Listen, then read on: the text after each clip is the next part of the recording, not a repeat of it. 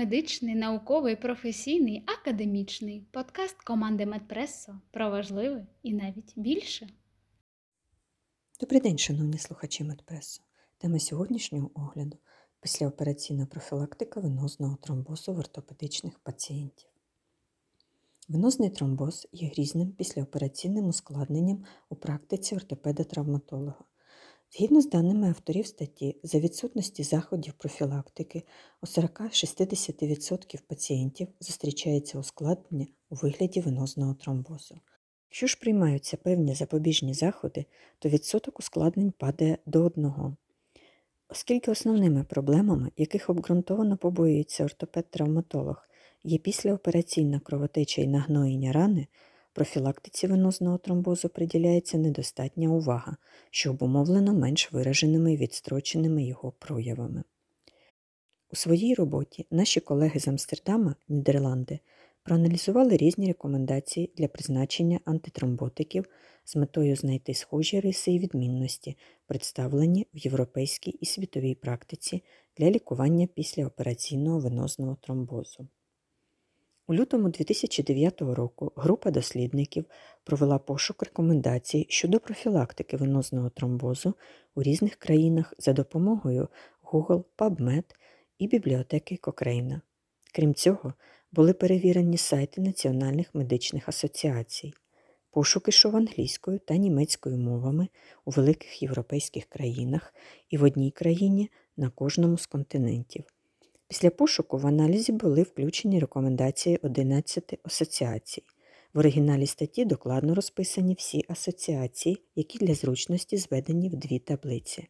У них представлений результат аналізу рекомендацій щодо застосування різних типів антитромботичних засобів залежно від країни і типу оперативного втручання. Результати аналізу. Тотальне ендопротезування кульшового суглоба. У випадку такого втручання рекомендації різних медичних асоціацій у більшості погоджуються, що необхідно призначати один з препаратів гепарин з тривалістю застосування від 7 до 42 днів, фондопарінокс, нейтралізація якого перериває ланцюг коагуляції та пригнічує утворення тромбіну і формування тромбів, або антагоніст вітаміну К, тривалість застосування від 10 до 35 днів. Водночас оптимальна тривалість антитромботичної терапії не вказується. Разом з тим, деякими асоціаціями рекомендується застосування механічних засобів профілактики венозного тромбозу. Наприклад, переривчаста пневматична компресія у поєднанні з панчохами з градуйованою компресією без призначення низькомолекулярних гепаринів. Водночас необхідно зазначити, що відсутні будь-які дані про порівняння ефективності застосування низькомолекулярних гепаринів та механічних засобів.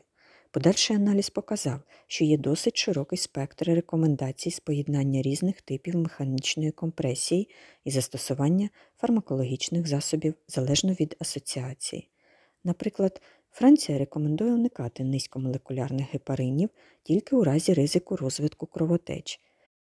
Японські лікарі вважають за краще зовсім відмовлятися від фармакологічної профілактики, замінюючи її призначенням переривчастої пневматичної компресії або, в крайньому випадку, низькими дозами нефракціонованого гепарину.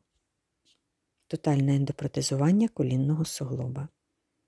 Загалом такі рекомендації повторюють під час тотального ендопротезування кульшового суглоба.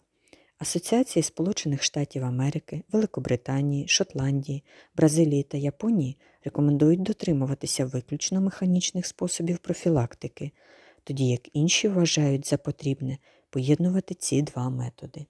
Такі різні підходи до лікування автори пов'язують з тим, що на момент написання огляду не існувало рандомізованих клінічних досліджень, які показали б переваги переривчастої пневматичної компресії у порівнянні з комбінацією цього методу з антитромботичною терапією.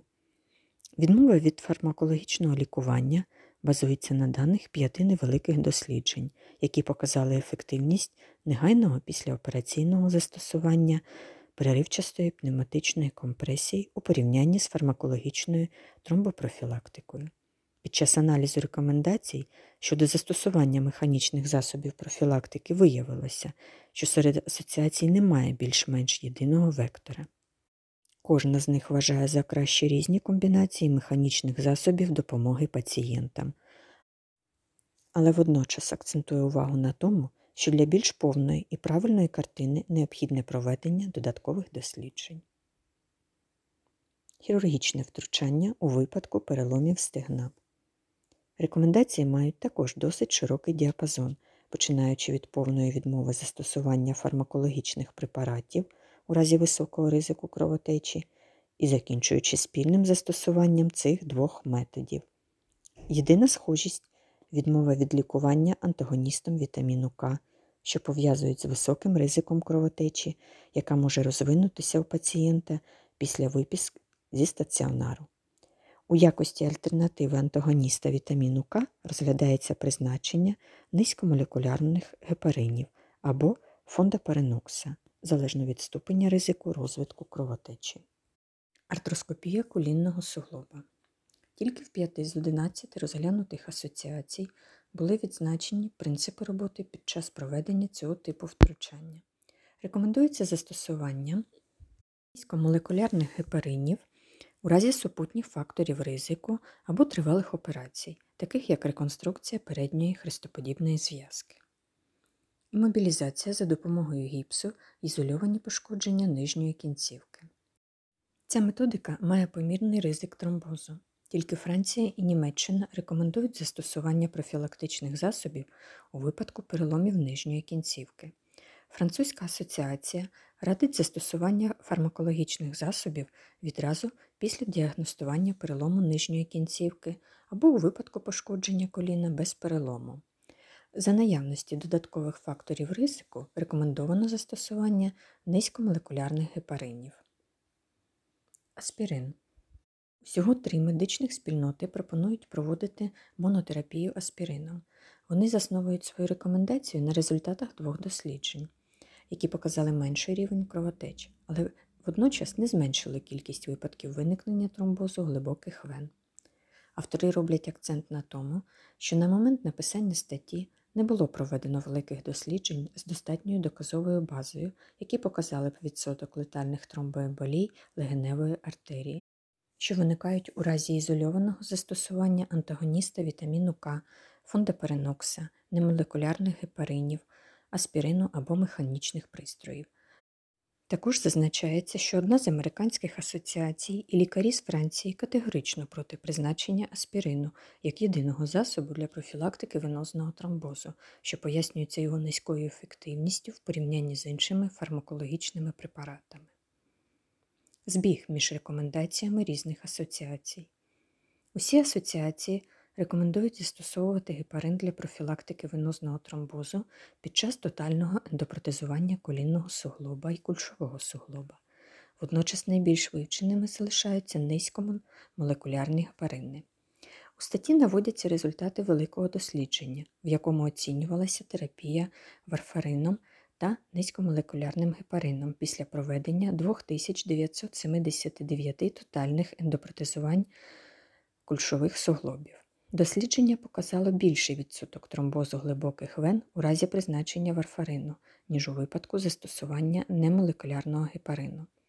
Великих кровотеч за такою умовою було відповідно 3% і 5%.